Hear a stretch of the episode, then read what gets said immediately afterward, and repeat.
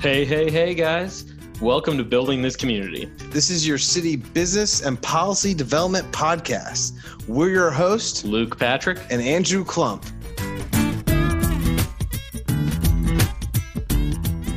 Welcome to this week's episode of Building This Community. Today, our guest is Cindi Sullivan, who is currently the executive director and president of Trees Louisville. Cindi, thanks for joining us today. How are you? I'm very well, Andrew and Luke. Thank you very much for having me today. Well, we're very happy to have you today. We know that you uh, have been involved in Louisville for decades and that you're currently with Trees Louisville, but can you give us a little bit more of your background and even how you got into trees? Okay. Well, I am a horticulturist by education. I graduated from the University of Kentucky Department of uh, the College of Agriculture uh, with a specialty in horticulture, fruits and vegetable production. And I'm just one of those people that feel the people plant connection, is how we refer to it, very strongly. And so I've always been um, an outdoor person, a gardening person, a, um, a, a person that, that appreciates all things green and, and soils. I have a minor in agronomy. so uh, when I moved to Louisville 30 years ago, I was fortunate enough to be uh, involved with Operation Brightside. I was hired as the community gardening coordinator. What a what a um, plum job for a horticulture major that specialized in fruit and vegetable production. So I got to work in lots of of neighborhoods in Louisville. I worked in Russell and California and Parkland and in Cotter Lang back when it was Cotter Lang. And uh, at the same time, because I was involved with Brightside, which was a nonprofit organization that uh, was started by, by Mayor Abramson, I also got to know um, the you know the city of Louisville and and departments and how they work and and I also got to know the board of Brightside, which, um, not surprisingly, are kind of work uh, at the time, you know, kind of movers and shakers in the community. So, what a lucky introduction I had to to the city of Louisville, and I um, had uh, a, a couple of other things along the way. Um, you know, I, I, I became a city of Louisville employee in the Department of Community Services and again um, expanded my knowledge about uh, the neighborhoods of Louisville. And then I kind of went off on my own. Uh, my kids were getting a little bit older, so I started consulting uh, just for myself. Um, did, did some municipal and neighborhood work, which was great because again, learning more about Louisville, and I I I worked for um, MSD and for the Olmsted Parks Conservancy, and along that, um, you know, during that time, um, I also became a certified arborist, and I, I joke um, that um, the, the young people I know now that are certified arborists have a, a number that identifies them, and it's you know in the nine thousands, and I won't even tell them what my number is because it's such a low number. Yeah, a little bit lower. Well, so, Yes, so how did yes. how did you end up then transitioning to Trees Louisville?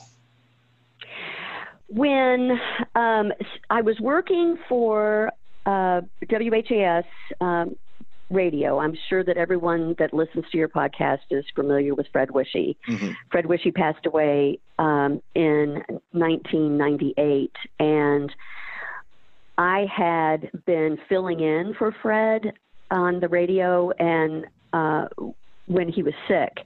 So when he passed away, the radio station asked if I would take his job.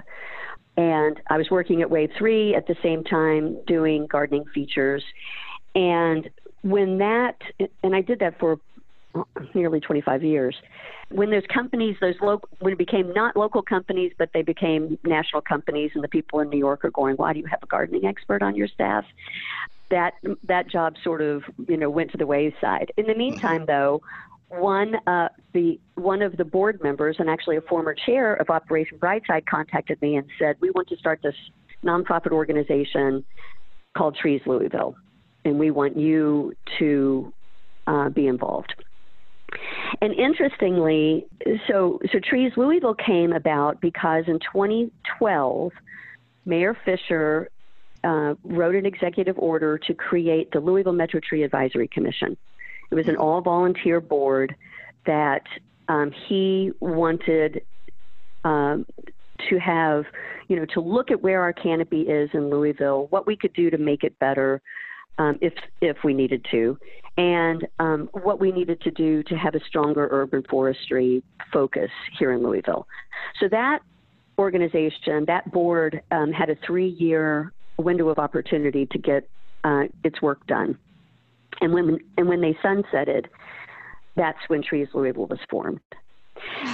I, I should say, in the meantime, the Louisville Metro Tree Advisory Commission made a lot of recommendations to the mayor that uh, were very important. They advised him to create a division of community forestry, which he did, to hire an urban forester, which he did, and they advised him to have an urban tree canopy assessment done for our city. And that urban tree canopy assessment showed an alarming loss of trees during that eight year study period, which was another part of the reason that Trees Louisville, that it was so important that Trees Louisville be formed. We came across this study out of Georgia Tech. Uh, it was reported on by WFPL. It, it found that Louisville uh, actually had the fastest growing heat island of any of the 50 largest cities in the country. So, could you maybe explain what uh, heat island is and, and what that means for our city? Yeah, absolutely. And that was in 2012 as well. So there were a lot of things that were happening happening in 2012 to get us to where we are today. There was um, a U of L law um, environmental law class that did um, their version of an urban tree canopy assessment that showed that we were losing trees. And Brian Stone was the researcher at Georgia Tech University that did the study that looked at the 50 largest cities in the United States and Louisville was was included in that in that number. And he looked at the change in temperature per decade for four decades, from the 60s to um, the 2000s. And he found that Louisville's increase in temperature per decade over that time period, over those four decades, was 1.67 degrees. The next the next city in line was Phoenix, Arizona, and their increase was 0.8 degrees. So, wow, yeah, that, that's substantial. Yeah. yeah, the numbers are the numbers are crazy. I mean, almost so that that I think he ended up throwing out the numbers for for Louisville for his study because they they skewed everything so much. Yeah, such an outlier. Um, yeah, but regardless, the definition, if you will, of an urban tree of, of the urban heat island effect is the difference in the the difference in temperature in the center city versus the outlying areas. So, for instance, um, I, one of the best ways to explain it, I think, is that if you live on um, on the edge of Jefferson County, you know, near Shelby County or Oldham County, and you drive into work every morning to downtown Louisville, there can be as much as a 10 to 12 degree difference it's going to be 10 or 12 degrees hotter in the center city because that's where the concentration of the built environment is. That's where there's buildings and hardscapes and all those air conditioners that are putting out heat, and there are fewer trees. And the trees that are in the outlying areas transpire and they cool. Um, you know the atmosphere, um, particularly overnight, so that those temperatures stay cooler, whereas the heat doesn't dissipate in the downtown area. And, and so I think you kind of hit on it right there. But uh, so, what would you say is the best way to kind of reverse that that heat effect, that heat island effect? Well, study after study shows that having a robust tree canopy, and, and by tree canopy, I mean all those branches and stems and leaves that are in the top of the tree that provide shade. Um, a robust tree canopy is is by far the most efficient and effective means of reducing the urban heat island effect. Yeah, yeah. To say nothing all about, about shade. Yeah, to say nothing about what else they might contribute to the community, you know. But uh, about the heat island specifically in Louisville, is it experienced evenly across the city, or are there maybe some areas that are harder hit? there are areas that are harder hit. Um, because of Brian's original 2012 study, uh, you know, that created a lot of interest, obviously, here in Louisville. So Brian actually um, came back to Louisville and began a 2016 um, heat management study. So he looked at ways to reduce the urban heat island effect, specifically in Louisville. And that study is available online at the louisvilleky.gov website. If you just Google 2016 heat management study, it'll the whole study will come right up so that you can view that. But you know, by far, he identified to answer your question. I'm sorry, he identified hotspots in the community and as you can imagine, the hot spots are in the downtown area where, you know, the tree canopy is 8%, and there's all that hard, hardscape. Um, in the airport area uh, and surrounds, and then some areas in southwest Louisville where there's a lot of industry and a lot of hardscape, but not as much canopy.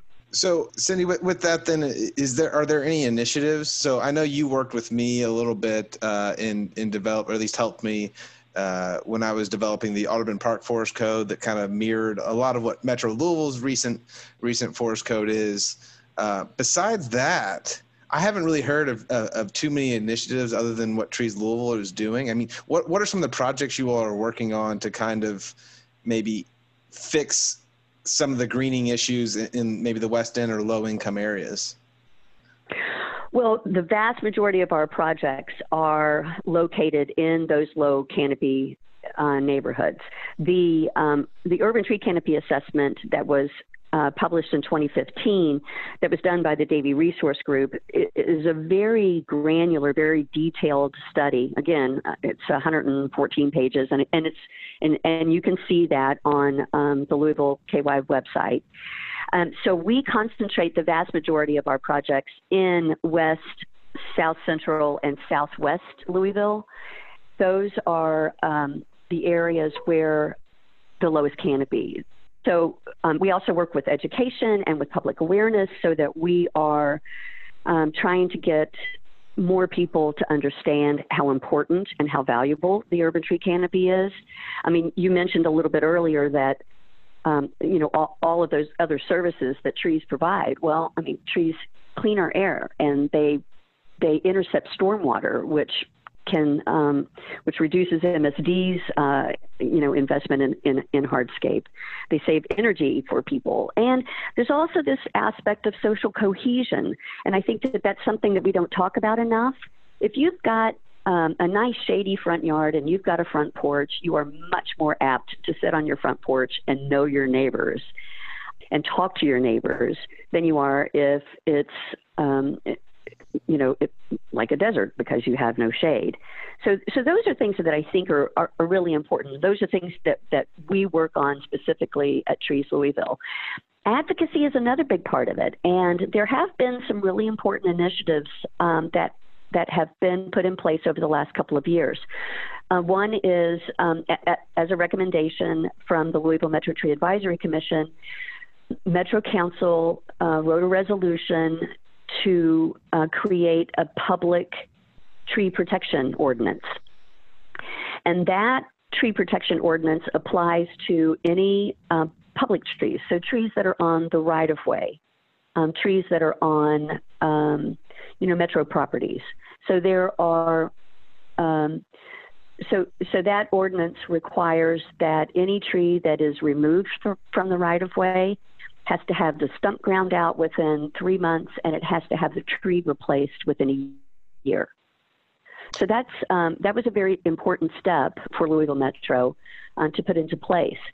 Since then, the um, again as a result of a resolution presented by Metro Council, revisions have been made to the Land Development Code for new development, and those revisions require preservation of trees that are on existing that are existing on um, properties that are going to have new development.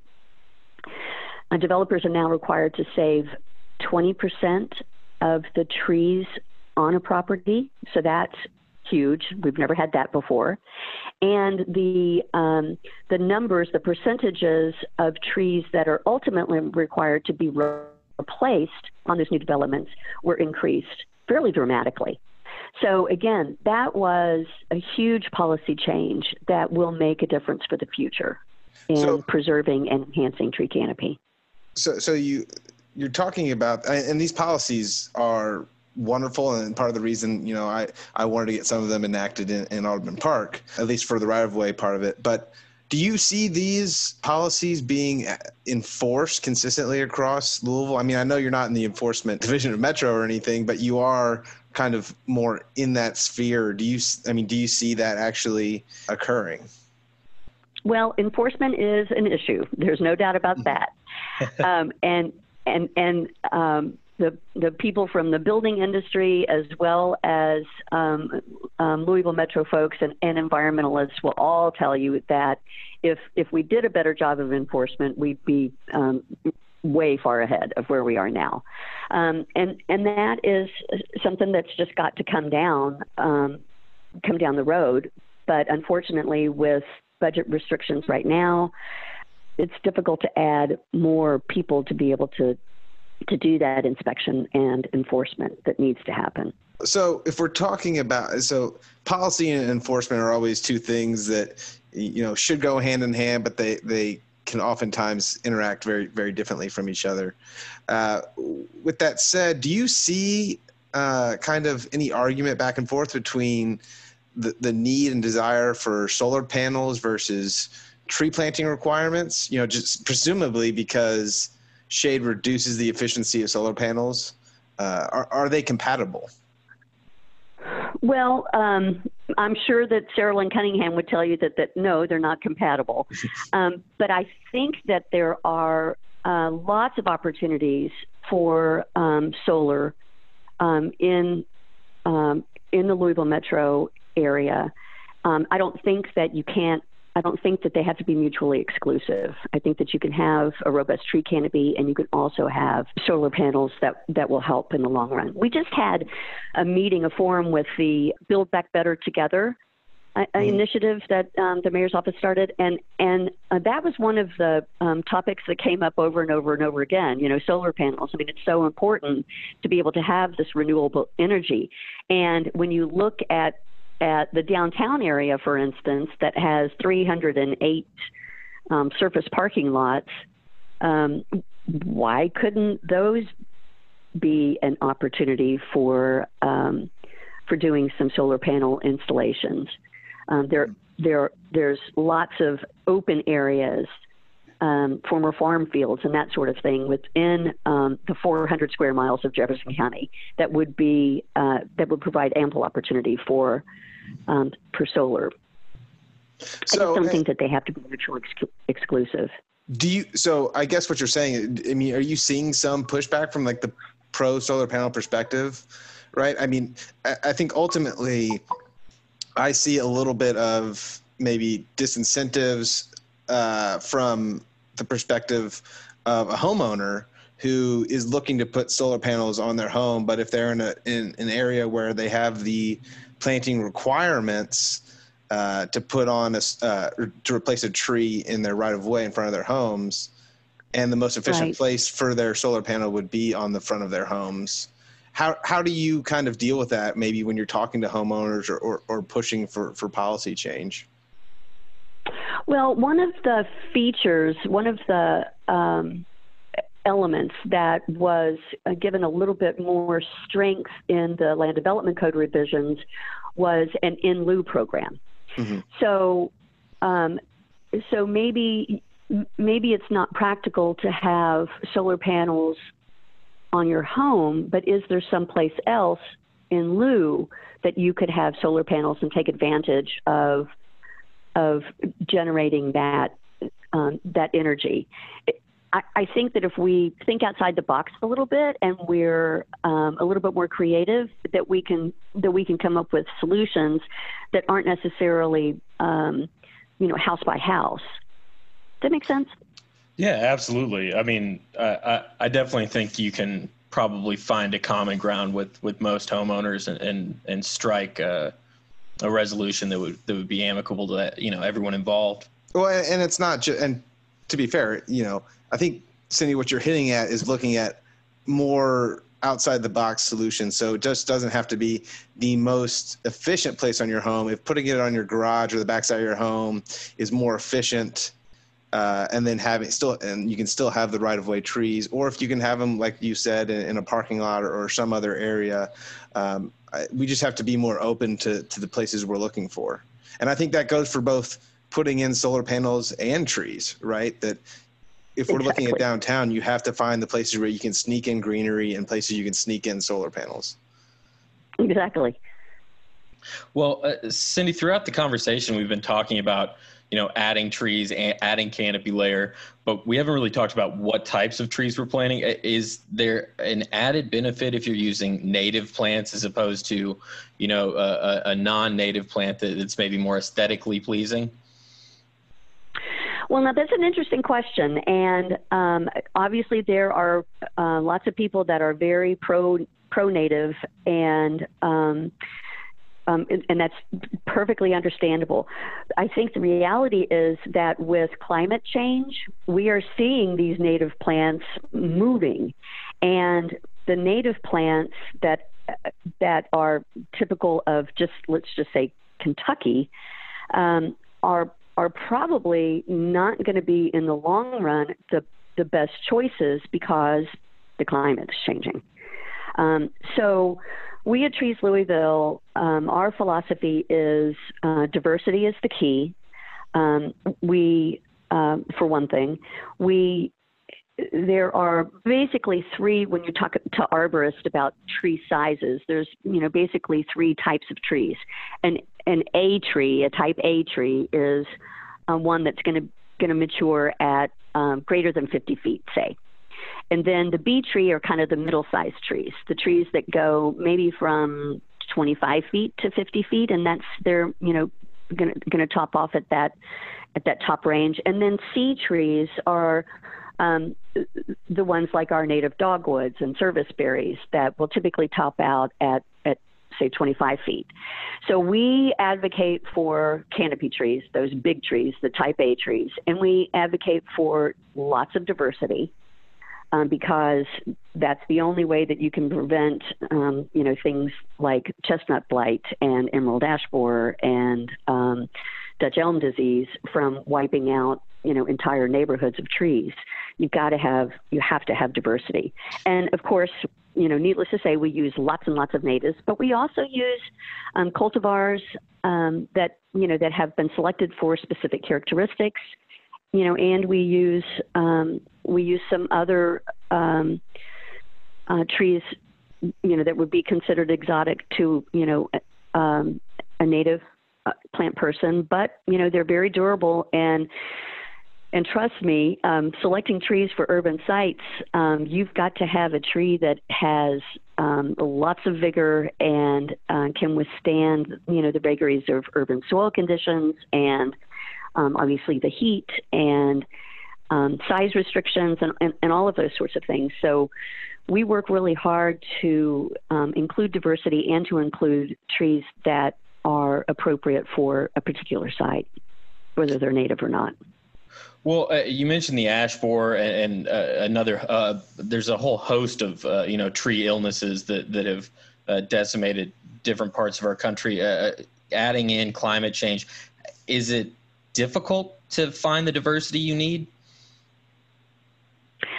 Um, no, we're we're really doing a pretty good job about um, with that. We are fortunate um, within the Trees Louisville family to have um, Mike Hayman working with us. And Mike is um, he's a retired Courier Journal photographer, but he for the last 25 years or so um, has just become an absolute passionate arborist, and he has made a point of meeting people all over the country that are um, working with various trees, um, either either selecting and developing or discovering um, cultivars. Um, you know, for instance, we, we've actually brought in quite a few trees from um, Oklahoma. Um, because if something can survive in Oklahoma where the soils are um, alkaline and um, the weather conditions are very warm, um, then they should be able to survive in, in our urban environment. And we've had really good luck with um, with several of those species. So that's um, you know it's a it's a constant combination of, of science and art uh, uh, with us. That's part of the reason that I'm so passionate about horticulture. Is it it allows you to it allows you to do science and art um, so, simultaneously. So, Cindi, does Louisville currently have enough diversity? I know you're working on it, and, and, it seems like the access to it is isn't that great of a challenge. But does Louisville currently have enough diversity in it in its tree canopy? Well, in order to be able to answer that question, we would really have to have a better sense of the tree inventory that we have here in Louisville and Jefferson County, and that's a very expensive proposition. Um, I I can tell you that um, in in the work that I've done with some smaller communities, typically there's not enough diversity. But again, I think that if if we all keep that top of mind and if we're all working toward that goal, um, it it can um, eventually uh, we could we could improve our diversity. So okay, so then what what types of tips then would you have for homeowners if if they're looking at planting a tree or, or maintaining their current tree, maybe in their right of way or on their private property? What what do you think they should know when going on to maintaining or, or, or planting new trees? Um, okay, so this is just my personal uh, opinion, right? My my mm-hmm. recommendations would be first, you know, to go for the largest tree that that you can put in the space.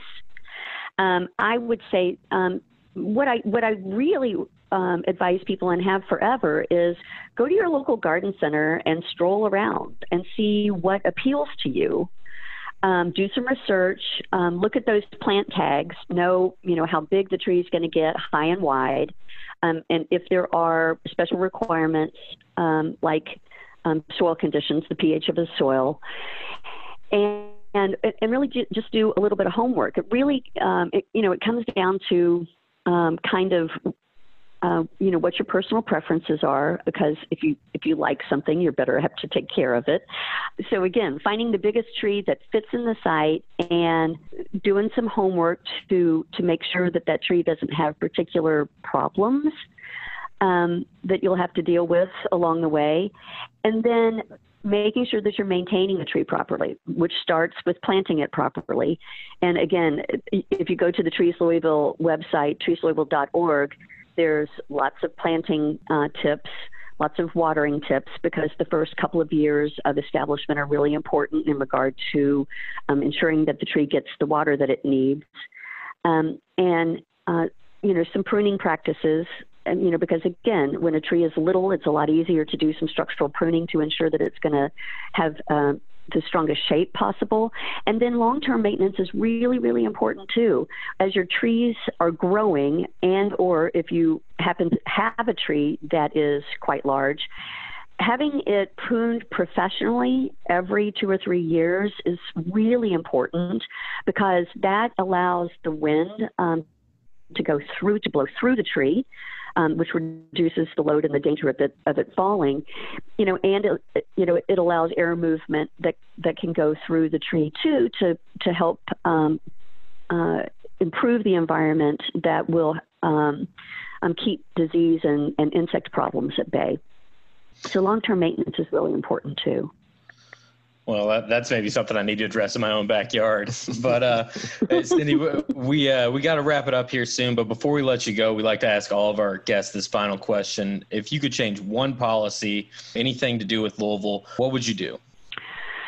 I would, oh my gosh, one policy in Louisville. I would try and create a policy that helps to mitigate the historical racist policies of of things like redlining. Um, uh, I, I think that that probably it would be top of mind for me right now. Absolutely. Yeah, I couldn't couldn't agree with you more on that. Yeah, it's completely understandable in, in, this climate and everything. And you know, I think you see some i mean even i think even in your industry right the lack of trees and and, and plantings and green space in uh, lower income areas because of historical redlining i think they go hand in hand. Um, so I, I, think you're absolutely right. We can take those redlining maps and overlay tree canopy and the redlined areas have 22% canopy and the green lined areas have 49 so that's just an indication of oh, the historical um, yeah um, those policies that were federal policies, you know, that we've got to make up for. Yeah, they perpetuate challenges all the way through to today. Constantly. Sure. Well, Cindi, we, we really appreciate your time and, and thanks for joining our show. Thanks for having me. It was a pleasure. We'll pick back up with our reaction segment after a word from our sponsor.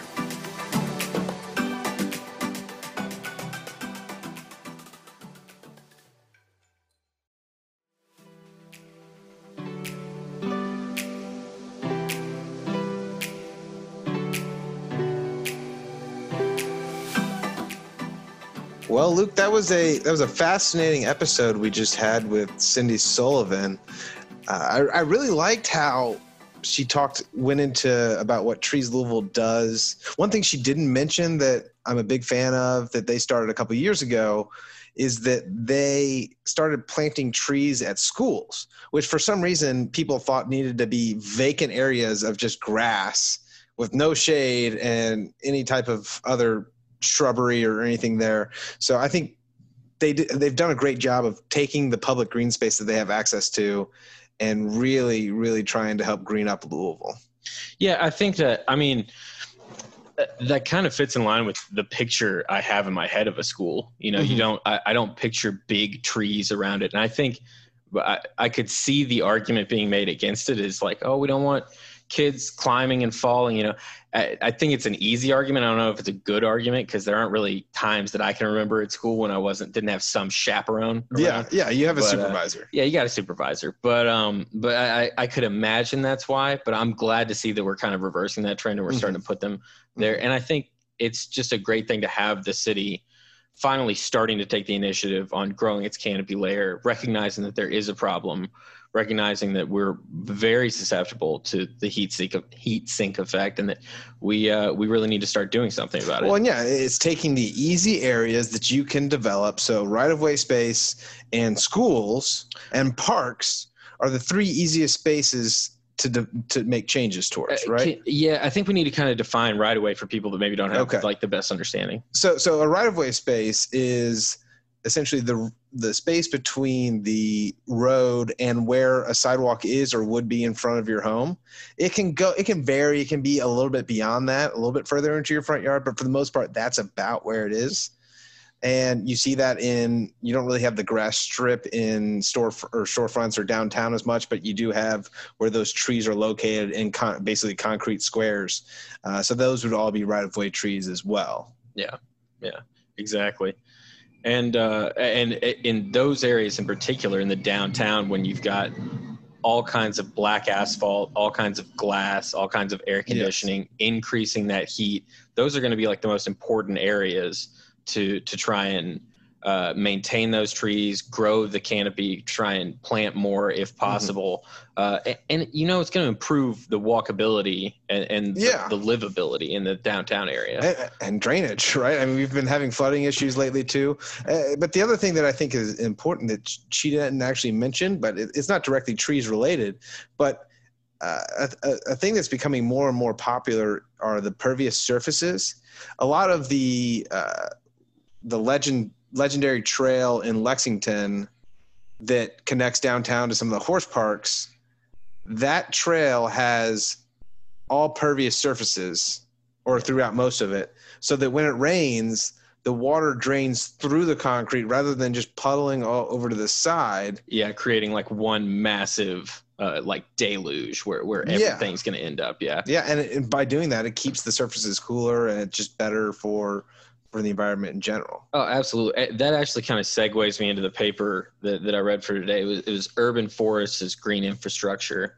Uh, the the city of Vancouver, Washington, actually estimated that their existing tree canopy provided an annual savings of $12.9 million uh, in terms of installing extra uh, stormwater retention structures. And like Yeah. that, that's just a Oh, wow. massive, yeah, it's a massive savings. If, uh, and, and, you know, people can, can nitpick uh, like methodologies and, and stuff and how they might have arrived at that answer, but, but there's no question there's a massive cost saving element if you can increase like the root structure and, and help, uh, help mediate some of the, the damage that can be caused by excessive rains or flooding. Yeah. And, and we know that's a problem we've had here in Louisville. Uh, flooding has been increasingly a problem. Yeah, and so is it just oh we just need to build bigger drainage ditches, or do we need to find other ways to actually improve? Yeah, or we can put this other thing in that like everybody likes. It looks good. It cools us down, and it's you know. and you it- don't have to have a street dug up for a year to to put them in. exactly. so. Who loves waiting on construction, right? well, and and the other thing is too that that I think that Cindi hit on is that the trees just really create a lot more walkability. You go sit out, maybe meet your neighbors more. They, they it's just better for community involvement, right? Because it's keeping you cool, it's keeping you outside, and keeping you interacting with others. yeah, no, no question. This summer has been it's, for me just unbearably hot, and, and I've been downtown a lot. There, there've been obviously protest movements, and there's there's been a lot of reason to get out. And if we had a, a, better canopy layer, Yes. I swear it would be easier on everyone down there right oh now. yeah, absolutely, Uh, absolutely.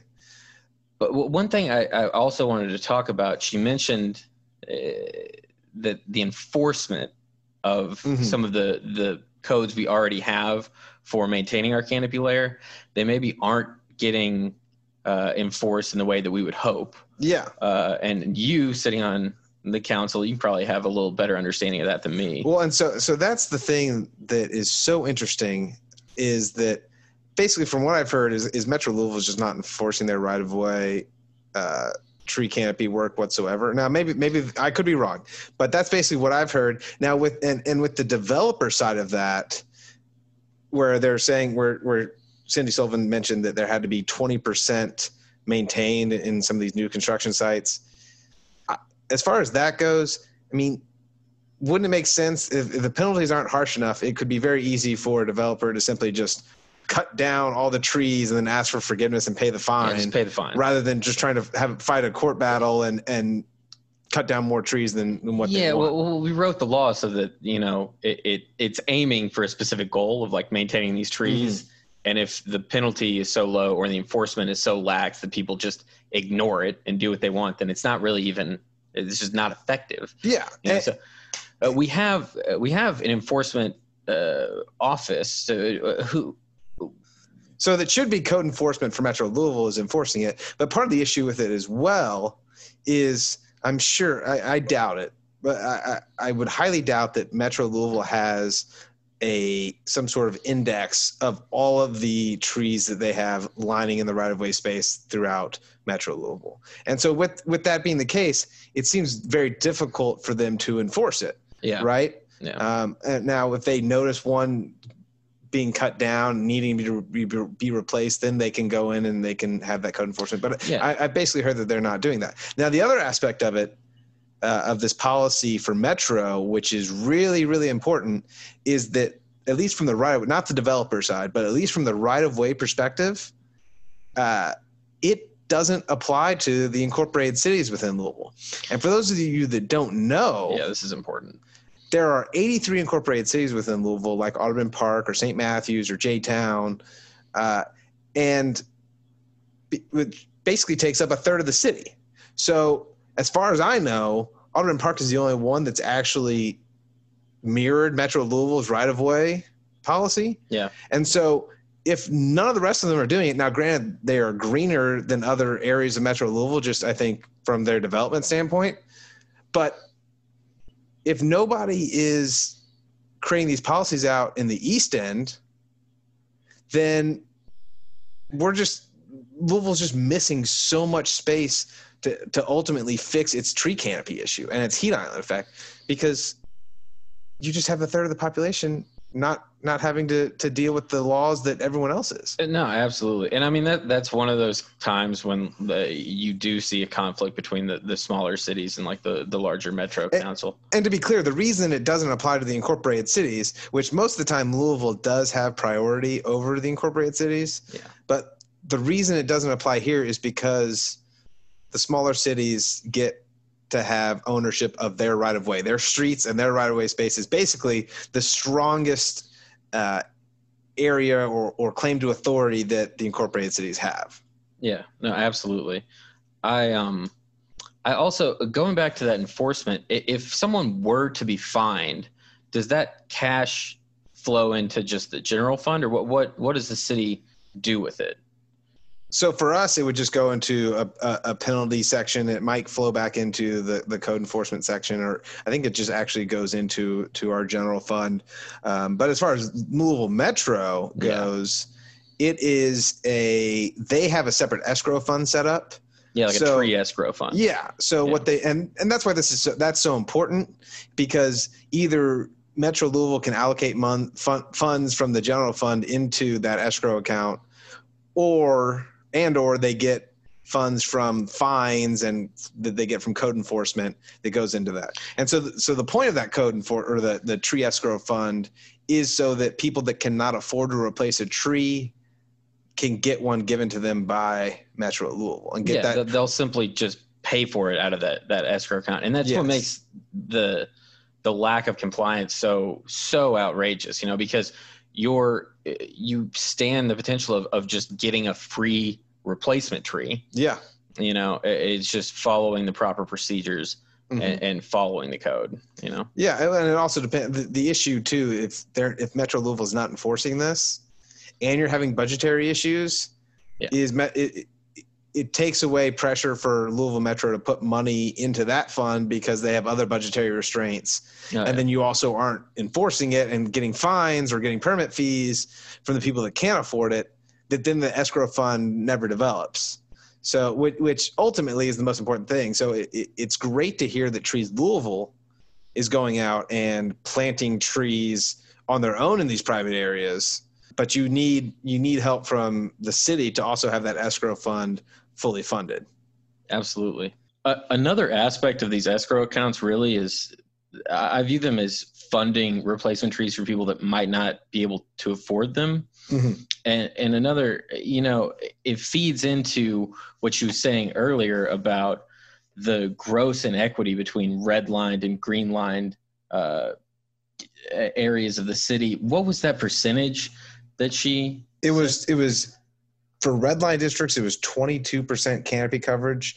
And for green line districts, it was 49%. Yeah, that, that's crazy. And, and ultimately, what she brought up and she hit on an extremely important point that with all the racial and social movements that we've had in this past year, one particular concept that I think is often getting overlooked by people that maybe oppose the movements is that the there has been historical ramifications of laws that are still percolating to this day. So the fact that there was redlining is still dramatically impacting the quality of life of black Louisvillians who couldn't get property in particular areas or had their value their properties devalued. So we are just seeing these constant not just reminders but actual impact of historical laws. And this is just another example. I'm glad she brought it up. I one last thing i really wanted to get in there. We missed it during the interview but uh, when speaking about the the study that found louisville as a massive outlier you know mm-hmm. i think uh, the number was a 1.5 degree uh, increase in, mm-hmm. in, like our urban or our downtown area. That that was measured uh, obviously as any scientific study in Celsius, and then just a few moments later uh, when we were discussing uh, you know the temperature difference you know when you're driving from the suburbs into the city you know it was i think you know five to eight degrees that that was fahrenheit, fahrenheit. you know so just if there was any confusion, want to clear that up. You know, 1.5 degrees might not sound like a lot. Uh, in terms of climate change, it's Mhm. a lot, and, and when you add in that it's Celsius, it's a, that's definitely a little bit more than it sounds. Well, and, and ultimately, I think that that five to eight is more tangible for people, at least in America. well, right? yeah, because Yeah. we use Fahrenheit. But I think the important aspect of it is that what we're just we're not finding the room to put greenery wherever we can. And I think that's what she hit on. What Yeah. Cindi's hit on is that just for example in Singapore, they put greenery in their skyscrapers. You know, they find any just Google their skyline and you can see any type of, you know, location throughout the country or throughout the city. There's green hanging off. Well, you see, like uh, green skyscrapers are are definitely becoming more prominent in in bigger cities. It, it's the uh, I think the chosen design route that a lot of people are trying to go with now. They want to Mhm. incorporate as much green, as much uh, you know foliage uh, as they can because it has all these added benefits. It's going to decrease your your uh, the cost to cool your building. It's going to uh, just aesthetically, I think it looks good. It, it it has a bunch of benefits Mhm. that we're only just beginning to recognize, and and it's a good thing that we're starting to incorporate that. especially if you're incorporating solar panels with it as well. And that goes back to Oh yeah, uh, the whole discussion where it's just a difficult balance, but you've Yeah. got to make sure that you're trying to do both, both as most efficiently as possible. yeah, no and- question. The other thing that I think is really important from a policy perspective, and uh, this this is a real easy one, I think, where you could just get the forest board of Metro Louisville to go out. We were talking about the diversity of trees earlier. You could just get the the Metro Louisville Forest Board to basically go and label trees in their parks. Oh, I Because love that. she she was talking about Oh, how yeah. you should go to your home and garden center and go to these different places so that you can learn more about trees but if you're seeing it from like a baby perspective is not near the same as if you can walk into a park and be like oh i like the way that tree looks let me go google more about it so i can figure out what tree i'm actually looking at what i will actually get in my own yard Oh yeah, and especially when you uh, you've got like old growth in a park, you get to see what a really fully developed tree looks like. Exactly. You know, of, of that specific variety. Mhm. I love that. Yeah, uh, that's that's a good idea, and, and you see it in some parks, but not all. Like yeah we, if you could have that uh, universal across all the Olmsted parks, all, the- all the major parks in Louisville, that that would be great. absolutely Yeah. well i mean i i thought that was a fascinating interview and I, I think is there anything else you have to add Not really, man. Had a good time today, though. yeah it was great All right. As always, thanks for tuning in. Thanks for joining us on building this community. If you'd like any more information, you can follow us on Twitter at building this com, C O M, or you can follow Andrew at Andrew J. Clump. And you can also follow Luke. at LMP43. Definitely subscribe, and we look forward to talking to you guys next week.